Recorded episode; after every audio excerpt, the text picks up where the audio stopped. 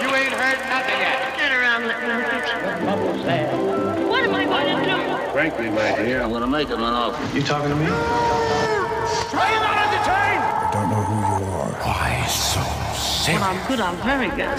But when I'm bad, I'm better. Mr. Lion! Snap out of it. They call me Mr. Some boy's best friend is his mother. You have no style. gonna bark all day, little dog.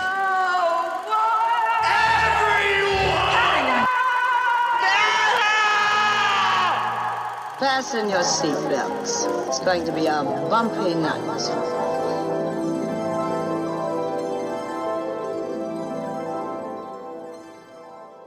Hello, and welcome back to the Tinsel Factory. My name is Caitlin, and I'm your host. If this is your first episode and you haven't listened to any of the others, welcome. For the month of September and this one week in October since I counted wrong, we've been looking into the film studios known as the Big Five of Hollywood's Golden Age. This week, we're covering the smallest, the youngest, and the only defunct member of the Big Five, RKO Pictures. Known for its musicals and later low budget horror films, RKO's place in film history is cemented by its contributions to the industry as a whole. A young Orson Welles began his career at RKO at 25, bringing the world Citizen Kane, the film AFI declares as the best film ever made. It also gave the world King Kong, Fred Astaire and Ginger Rogers, Lucille Ball, and Katharine Hepburn.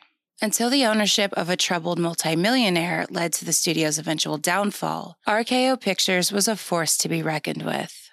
With that, let's take our places. It's showtime.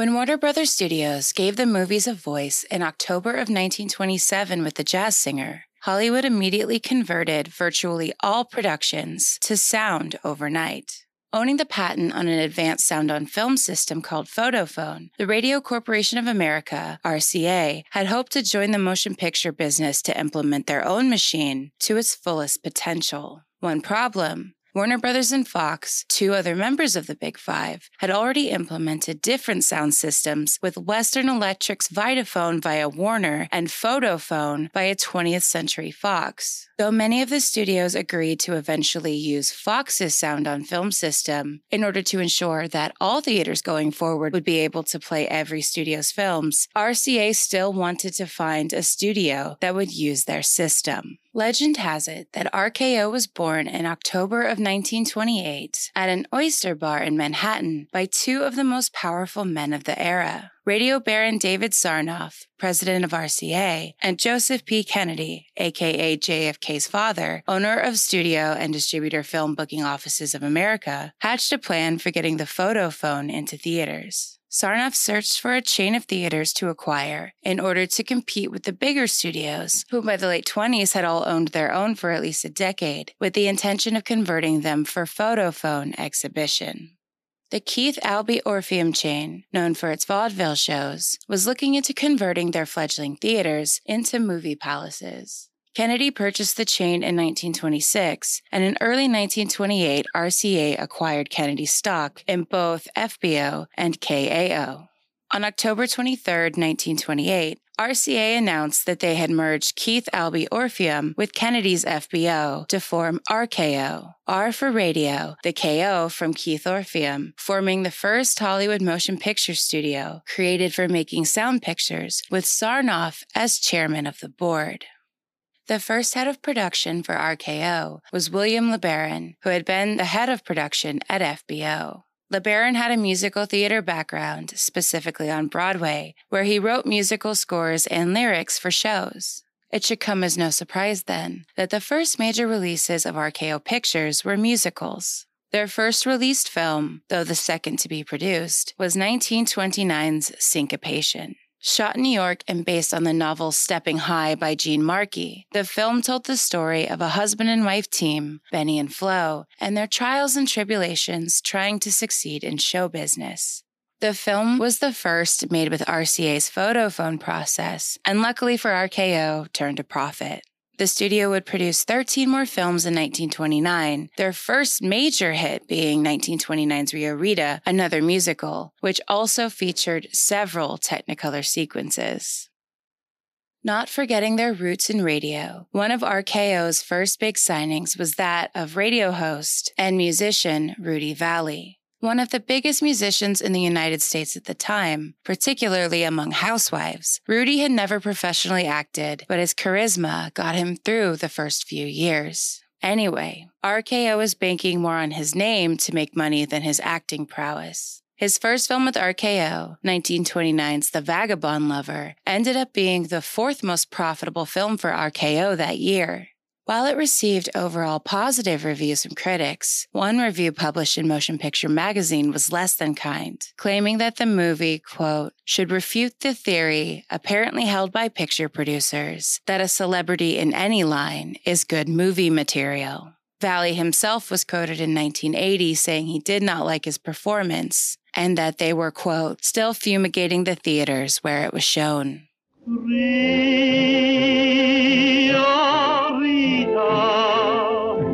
Life is sweeter, Rita,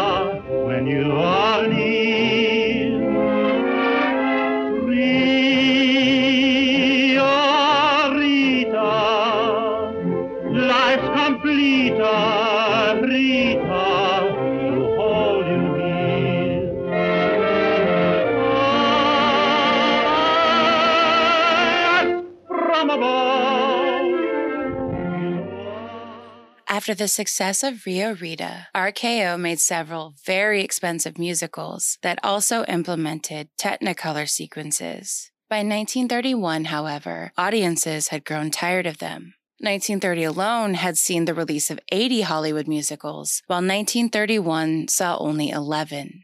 This left RKO in a bit of a bind, as they still had two films left on their Technicolor contract, which it in itself was an expensive method to use compared to black and white. The biggest issue with having to make two more color pictures was that audiences of the day by and large associated Technicolor with the now out of vogue musical. RKO made their two Technicolor films in 1931, The Runaround and Fanny Foley Herself. Neither was terribly successful. Joseph P. Kennedy, wanting to get out of film to focus on politics, sold RKO the remainder of his film holdings in 1931, including the American chapter of Pathé Exchange, which had shifted its focus to creating newsreels after Kennedy had sold FBO. All contracted players of Pathé, including its most popular performers of the time, Constance Bennett, Ann Harding, and Helen Twelvetrees, as well as its studio and backlot, were included in the sale. With that, Joseph P. Kennedy left his Hollywood career behind for one in politics.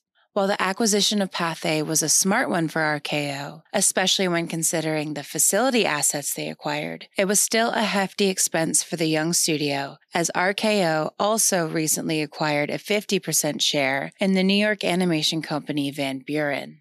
You'll? Uh, we'll start Monday week, fresh and fair, with two freighters. One with a printing outfit and the other with the household goods. Why, we can make it in nine days. I forbid it. You're going to stay here with your father and mother in decent civilization. I've heard enough. I'm going with him. Ah, that's it, honey. Why, we've had enough of this. Wichita. We're going out to a brand new two-fisted rip-snorting country full of Indians, rattlesnakes, gun-toters, and desperados. Whoopee! A New York jazz drummer by the name of Murray Spivak was hired by RKO in the early days in order to finesse sound recording technology for the studio. Spivak would go down in history as one of the fathers of motion picture sound. He set to work in a tin barn on the studio lot, and his innovations included creating the sounds of wind, a giant gorilla, dinosaurs, and the ability to provide playback. Unsurprisingly, Spivak would win eight Oscars throughout his career. Since early talkies were largely based on stage plays and musicals, and the early ones certainly looked it when one looks at the blocking of actors who were typically arranged in straight lines when speaking with each other, it became readily apparent that the style of sound films would have to be completely reinvented from those of the silent era and even from the early days of sound. One of RKO's biggest early disasters involved 1931's The Gay Diplomat, starring the Russian born Ivan Lebedev, in which they experimented with new blocking techniques. The producer of the film quit on the first day of its production and was replaced by a young member of the editing department named Pandro Berman, who would one day run the studio. RKO knew it was a disaster from the get go and that Lebedev was no film star. When they previewed the film, they were surprised to receive about 150 preview cards from the audience, all praising Lebedev's performance. To no one's surprise, the cards had all been filled out by Lebedev himself, who had stolen the originals from the editing department. One positive thing that came out of 1931 for RKO was the film Cimarron. A story editor by the name of Kay Brown had read the book and persuaded RKO to spend $50,000 to acquire the picture rights, Cimarron depicted the history of the Western frontier and was one of the first films to take the Western film genre seriously. The film features a land rush, which required 2,000 people, 2,500 horses, and was shot in one day using multiple camera angles. To this day, it is still one of the most epic scenes ever captured for motion pictures. Released under the short lived RKO Pathé, the film was not a financial success during its domestic release, but it was the first and only RKO Pathé film to win the Academy Award for Best Picture, as the RKO Pathé banner would be abandoned the following year. Unfortunately for RKO, Films like The Gay Diplomat were becoming the rule rather than the exception for the young studio, and RKO was gaining a reputation for producing mediocre films. To combat this image and hoping to become more financially viable, Sarnoff brought in producer David O. At 29, Selznick was already a veteran of MGM and Paramount when Sarnoff hired him to replace LeBaron. One of Selznick's first acts in his new role, to save money, was to exploit the star system. The employees of RKO were told to scout for any potential talent that the studio could sign to their roster. This was how Selznick found a young Katharine Hepburn, who was, at the time, finding great success on the New York stage. Katharine was not one to be taken for a ride, however, as she knew many actors who'd gone to Hollywood, only to end up as one in a sea of a thousand faces. The savvy young actress worked out an agreement with the studio, including her salary, before her feet ever touched Hollywood soil. Her first film with RKO was alongside John Barrymore in A Bill of Divorcement in 1932. There's no denying, even back then, that Hepburn was a star. She would win her first Oscar during her RKO years for Morning Glory. Selznick also didn't like the conveyor belt style films were made, so one of the first things he did was to do away with a centralized producing system. With a centralized producing system, the producer or studio head or supervisor and the production department took over what had originally been the director and cameraman's responsibilities when it came to selecting the type of product, production processes, etc. Selznick felt this cheapened films and wanted to give back power to the directors in order to give them more creative freedom. He believed that doing this would increase quality and cut costs. And he was right. Selznick managed to make 41 films at 30 to 40% less cost than RKO's prior 42 films, about $10.6 million versus 16 million, respectively. But it wasn't enough. 1932 still saw a loss of $10 million for RKO. Selznick left RKO soon after, only spending 15 months at the studio after creative disputes with the new corporate president caused him to leave. Because RKO could not escape the debt it had been in before David O. Selznick's tenure, by 1933, coupled with the continuing economic turmoil brought on by the Great Depression, RKO fell into receivership, which occurs when the property or assets of an institution or enterprise is held by a person usually associated with a financial institution not on the company's payroll and assumes responsibility for the property and assets to prevent that company from going bankrupt. RKO would remain in receivership until 1940. There the beast, and here the beauty. She has lived through an experience no other woman ever dreamed of, and she was saved from the very grasp of Kong by her future husband. I want you to meet a very brave gentleman, Mr. John Driscoll.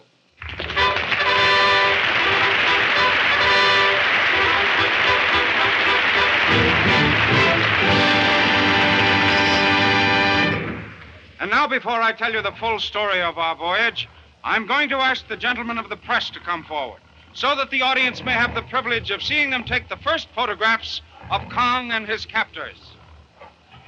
All right, boys. Miss Darrow first alone. Stand in front of the man. All set, Jack? Okay. Make it a good one. Shoot.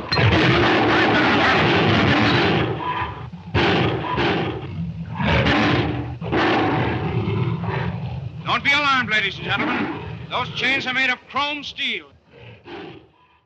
After David O. Selznick left RKO, Merian C. Cooper, a former aviator and explorer who had been a recruitment of Selznick's, manned the helm as the head of production in the hopes of saving RKO. Cooper had previously specialized in making wildlife films that were incredibly popular with audiences. Cooper had also dreamed up the idea of a giant monkey whom would wreak havoc on New York City. Cooper would pitch his idea for the film that would eventually be called King Kong to Selznick while he had still been head of production for RKO.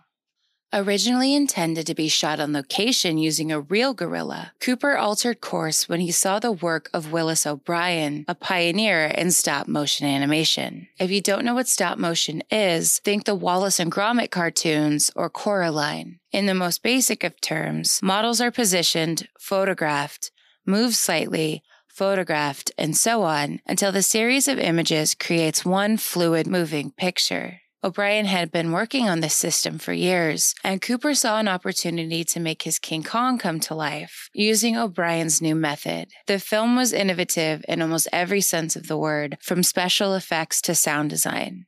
The iconic scene of King Kong scaling the Empire State Building is, to this day, one of the most iconic images in all of cinema.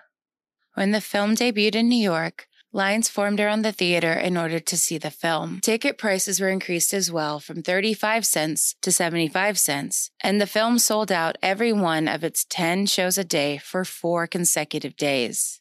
Within those four days, the film grossed nearly $90,000, a record for indoor events at the time.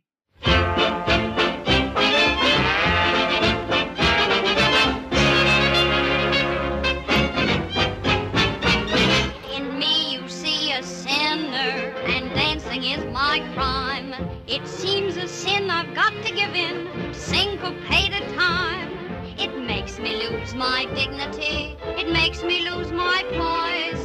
Some folks call it music, my folks call it noise. I like music, old and new. What music makes me do the things I never should do.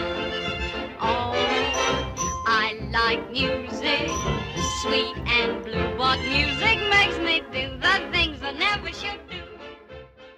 With Cooper as the newly appointed head of production, his main goal was to save the studio from financial ruin. His solution? To make one film per week. At the time, hundreds of low budget films were being churned out each year by the amateur directors and screenwriters. RKO attempted to pad out their schedule by making similar films on their backlot.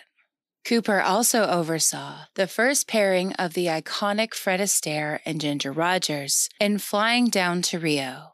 The film is probably best known for a sequence in which dancers perform on the wings of a plane. While the duo was fourth billed, within a couple of years, the Astaire and Rogers team up would be the most famous duo in all of motion pictures. They would make seven films altogether for RKO. RKO became known during this time as a designer studio. It never had stable talent or major names in its roster, but what it did thrive in was its pictures high art styles. RKO was not afraid of chaos, as was apparent with their screwball comedies, which, in addition to Columbia Pictures, it became known for at this time. They also experimented with optical effects and optical film transitions, audio playback for musicals, and rear projection.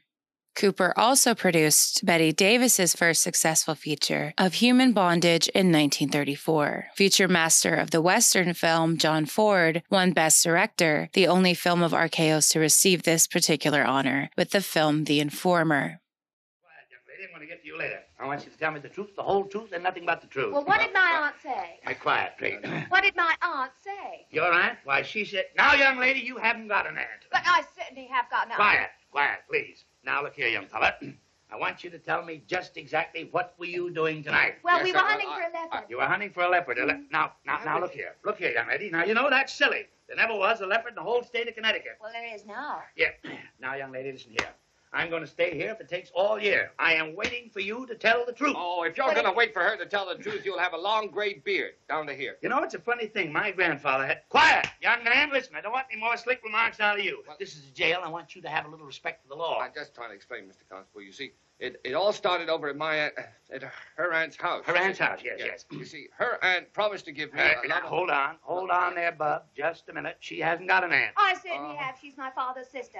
Now, look here, Constable. Come over here. Young Stop lady. wasting your time. Now, it's quiet. Yeah, yeah, yeah. Now, look yeah, here. yes, you ma'am. want us to get out of here, don't you? Oh, lady, yes, I certainly do. Well, now, I gave you my aunt's telephone number, didn't I? Yep, And you called her up, didn't you? I sure did. And what did she say? Well, she said that you were home in bed. Then what am I doing here? Well, you're here because your your your, your, your aunt. She could. No, confound it, lady. You know that you have. Merian Cooper left RKO in 1935 after two years as the head of production, and with the studio in the green for the first time since its foundation seven years prior. He was replaced by Samuel Briskin. In October of that year, the ownership of RKO expanded to include industrialist and financier Floyd Odlum, who acquired a 50% stake. Additionally, the Rockefeller brothers, who also owned a decent chunk of RKO, became more hands on with the struggling production company. It was also during this time that Cary Grant and Barbara Stanwyck joined the RKO lineup. Grant, one of the first freelancing actors in his early days, meaning he was not under a contract from a studio, found relative success at RKO. And while the studio was struggling to figure out how to fully utilize Katharine Hepburn, in 1936, Howard Hawks joined the RKO staff and made 1938's Bringing Up Baby, starring Katharine Hepburn and Cary Grant. The film was marketed as, quote, the screwiest of all screwball comedies. The film was a monumental failure, so bad that RKO immediately fired Hawks. Today, ironically, Bringing Up Baby is considered one of Hawks's masterpieces. This film would also be the last Hepburn would make for RKO. In the grand scheme of things, one of the best deals RKO probably did was partnering with a still relatively young Walt Disney to distribute his films. Disney had previously worked with animation company Van Buren, which RKO had recently stopped distributing for, to instead focus on Disney's. RKO would distribute Disney's films from 1937 to 1956, releasing all of their shorts and features until Disney decided to start their own distribution company, Buena Vista Pictures. The next victim for the job of RKO's head of production was Pandro Berman, whom had filled in for the role on three prior occasions. While, like those before him, Berman's tenure in this role would be a brief one, he oversaw the most profitable era of RKO. One of his most notable pictures was Hunchback of Notre Dame in 1939, which made a star out of stage actor Charles Laughton. He would be replaced not long after by George Schaefer, who had been handpicked by the Rockefellers Well, I'd make my promises now if I weren't too busy arranging to keep them. Here's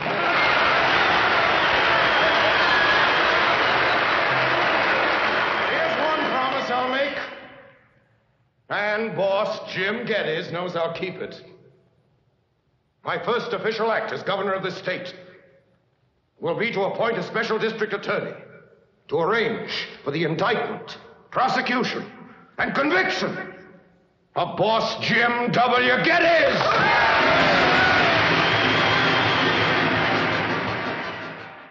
1939 saw the hiring of a 25 year old radio man by the name of Orson Welles. Two years later, the film widely regarded as Welles's masterpiece and considered by many film historians and the American Film Institute to be the greatest film of all time, Citizen Kane was released by RKO. Telling the fictionalized story of a media tycoon, the film infuriated William Randolph Hearst, on whom Welles had partially based the main character. Hearst banned any review of Citizen Kane from being printed in his newspapers. 1941 saw an additional agreement with Samuel Goldwyn Studios to distribute their films, but RKO also lost its last bankable star, Ginger Rogers. Fred Astaire had left a couple of years earlier. In 1942, there was yet another change of hands as the head of production became Charles Koerner. Koerner had taken over a controlling interest in the company, edging out both the Rockefellers and Sarnoff. This shakeup resulted in the eventual firing of Orson Welles, whom at the time had been in Brazil working on a project for RKO called It's All True, a documentary to celebrate the dignity of work and the cultural and ethnic diversity in America. Norman Rockefeller had been the film's biggest advocate, and with him gone, so was Welles, who only managed to finish one section of his film. Orson's prior film with the studio, The Magnificent Ambersons, was also taken over by the studio, who finished the film into what the studio considered a commercial format, completely changing Welles's vision. To add insult to injury, years later, Welles would claim that RKO's new slogan when Koerner took over, quote, showmanship in place of genius, a new deal at RKO, was a direct dig at him. You and I should work together. You mean we would sell the bodies to the doctors together? To dig them up? There'll be no digging. The kirkyards are too well guarded. We will, so to speak, burke them. Burke them? You're lately come to Scotland, Joseph. Uh, I come from Lisbon.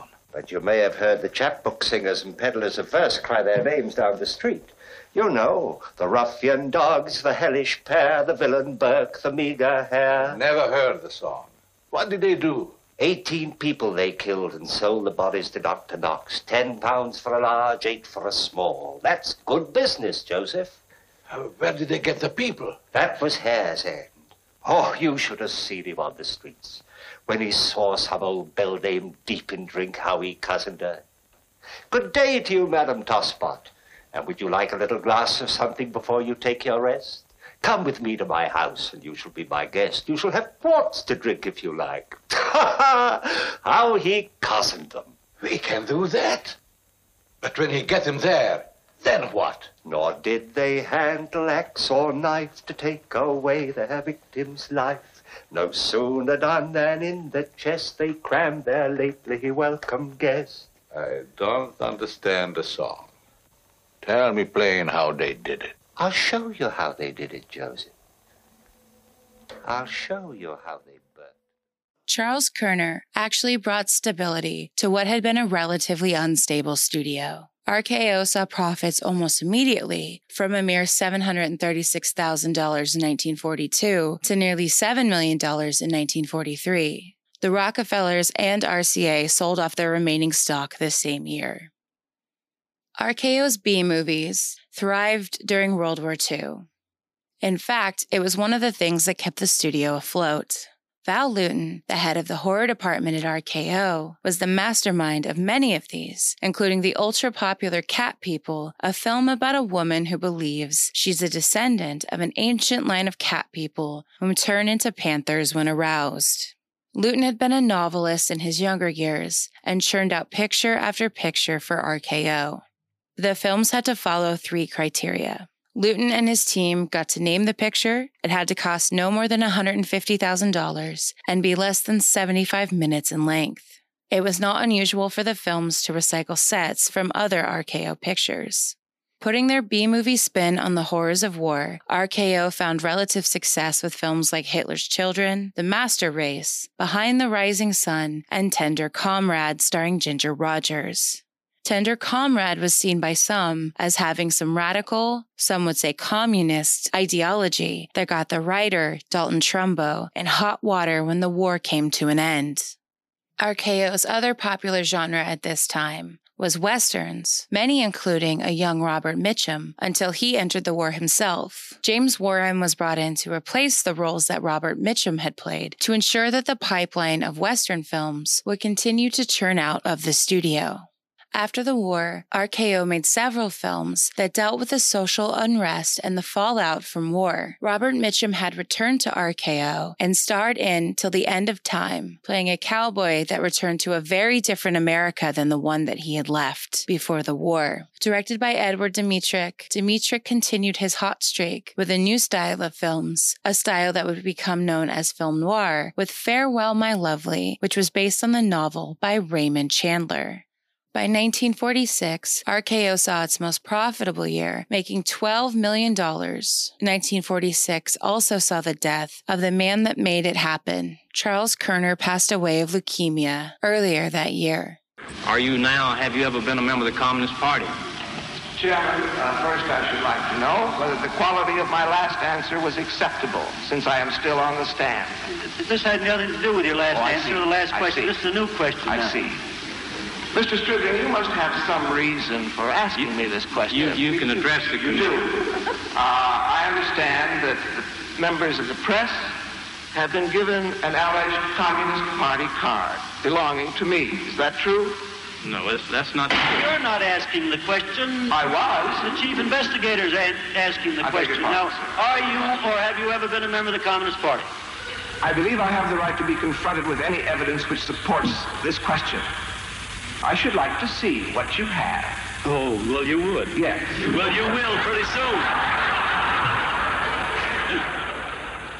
In 1947, the House of Un American Activities Committee had set its sights on Hollywood, believing that communists had infiltrated their midst. Director Edward Dmytryk and screenwriter Adrian Scott, current members of the RKO roster, were subpoenaed to testify in front of the committee. Their careers, as well as those of eight other members of Hollywood's elite, were destroyed in the ensuing hearings and the eventual creation of the Hollywood blacklist. The Hollywood 10, a group of the loudest opponents of the proceedings, were barred from working at all major studios unless they complied with the committee. Despite all of the damage done, no proof of communist infiltration into American films has ever been definitively proven. The Hollywood blacklist destroyed the film industry, leading to a decade of mediocrity and safe films. In May of 1948, in a move described at the time as the biggest motion picture transaction since 20th century absorbed Fox, aviation tycoon and famous eccentric Howard Hughes purchased enough of RKO's stock to gain control of the studio. At first, nothing seemed to change, but Hughes, known for his eccentric flare ups, wouldn't remain dormant for long. Famously conservative, he was known for being hostile to liberals, something Hollywood had no shortage of. Hughes hired Kemp Niver, an employee of the DA's, to create a file for every member of RKO that made over $1,500 per week. Hughes wanted to know everything he could about the men and women that now found themselves under his employ, especially their political party, how they spent their money, and where they socialized. Hughes was the first of the Big Five to settle the U.S. versus Paramount ruling of 1948 by dissolving the original parent company, Radio Keith Orpheum Corp., and split RKO's production distribution business and its theaters into two entirely separate corporations, RKO Pictures Corp. and RK Theaters Corp. While he delayed the sale of the theater corporation for two years after the ruling and held on to his stock in the company for an additional three, Hughes' complete and utter compliance with the ruling was a major contribution in the death of the Hollywood studio system. As the hearings continued and more and more members of Hollywood found themselves in the hot seat, the Hollywood 10 evolved into a list of hundreds of names known as the Blacklist. Hughes took it upon himself to removing the credits of those named on the lists from RKO films dating back to 1931. I told you my name. What's yours? Mine's Gilbert Bowen. He's Roy Collins. What do you do for a living? I'm a draftsman. He runs a garage. That makes you smarter. Or does it? Be all over that windshield. You got lucky. It hit an empty chamber. I had to use it a while back. Now, don't make any more fast moves. I told you the last guy made that mistake.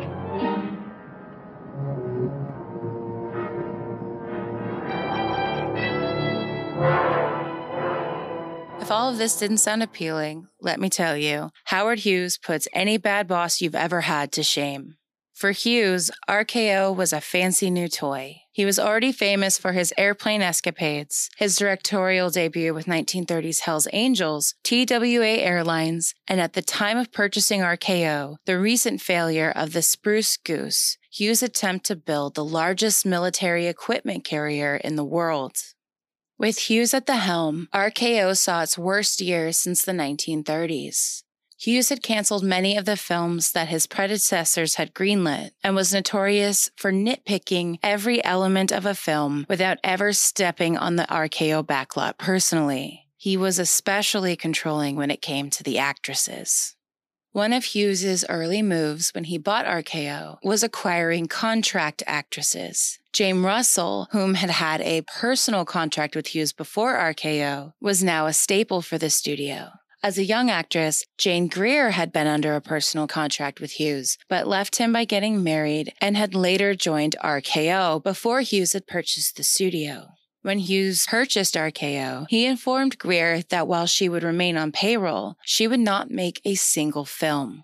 Hughes believed that these contracts somehow meant that he owned the actual women. He attempted to give his female talent bungalows that he owned to live in, proposed marriage to several, even the married ones, and was known for showing up to the dates of the unmarried ones.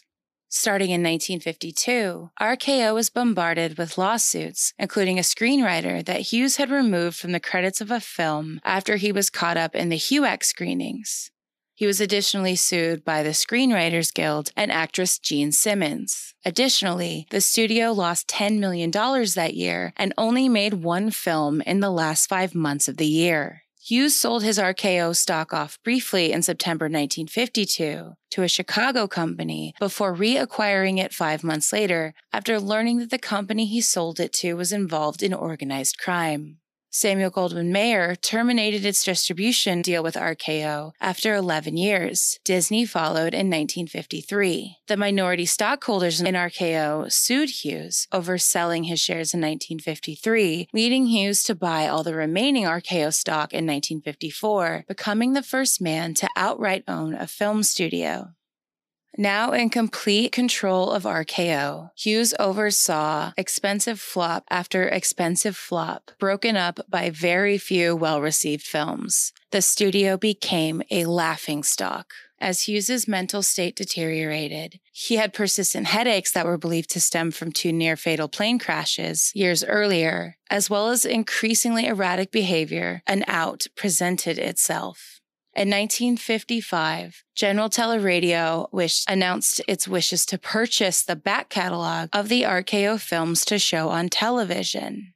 Hughes made it clear if they wanted to do this, they would have to buy the entire company, including the studio's backlot. The deal went through, and RKO Teleradio went on to make films for another couple of years that were widely forgotten, most of them remakes of old RKO films. RKO would shut down its production and then its domestic distribution exchange in January of 1957. Distribution was taken over by Universal International, which is Universal Studios today. The studio facilities were sold to Desilu Productions for about $6 million, the production company of Lucille Ball and Desi Arnaz. Ball had been a contract player for RKO from 1935 to 1942. Today, the Hollywood facilities belong to Viacom. RKO was completely dissolved in 1959, but was reconstituted in 1978. Collaborating with Universal, the studio put out 15 films and television shows in the 1980s before selling the company to Pavilion Communications in 1989, whom renamed the entity RKO Pictures LLC. Since 1990, 15 films have been released under this banner, primarily as co productions. While the RKO as it once was is gone, its legacy, for better and worse, lives on forever in its films. What is this I see? He's playing with Gitano. Playing? You were working him with a cape. What's wrong with that? You should know better. No animal on earth learns faster than a fighting bull. She must never be played with a cape. He will know where the cape is and where the matador's body is before he ever enters the ring. Then, when his time comes to enter the ring, he will not be a true straight charging bull as contracted for, He will be an assassin. He will be a murderer. It is against the law. I don't want Gitano to go to the ring. We can't sell him to the ring. Now, naturally, when when he's four years old and has come to his full strength, of course he goes into the ring. That's what he was born for, son. That's his reason in life, to fight. But that wasn't my reason when I brought him home. Just a baby, no bigger than this. Don't trouble yourself about it. You'll grow out of it, and so will he, done. This concludes our histories of the Big Five studios of Hollywood's Golden Age. I did my best to include as much as possible, but of course, this is only a scratch of the surface. I do my best to fact check everything as well as I can, so if there's anything I got wrong, please let me know and I can correct it on a later episode. All of my sources, as well as a list of recommended viewing, is available in the show notes. Please keep in mind that the availability posted on the recommended viewing is based on an American market. If you'd like to see corresponding images from this week's episode, you can see them on social media on Twitter at tinsel underscore factory, on Instagram at tinsel factory pod, or on Facebook at the tinsel factory. If you want to send me an email, you can do so at tinselfactorypod at gmail.com. Next month, for October, is the Universal Monster Mash. Next week, we're covering the OG bloodsucker himself, Dracula. Thank you so much for listening and sticking with me this far. And until next time, that's a wrap. Hooray for Hollywood! They hire fellas whose physiques are good. And then they tell them they're the perfect ape men to act like ape men, and they convince them they should. They make them crash and yell, oh, oh, oh, oh. And people think they're swell, oh, oh, oh, oh. oh. Hooray for Hollywood! It's really got me. Hooray!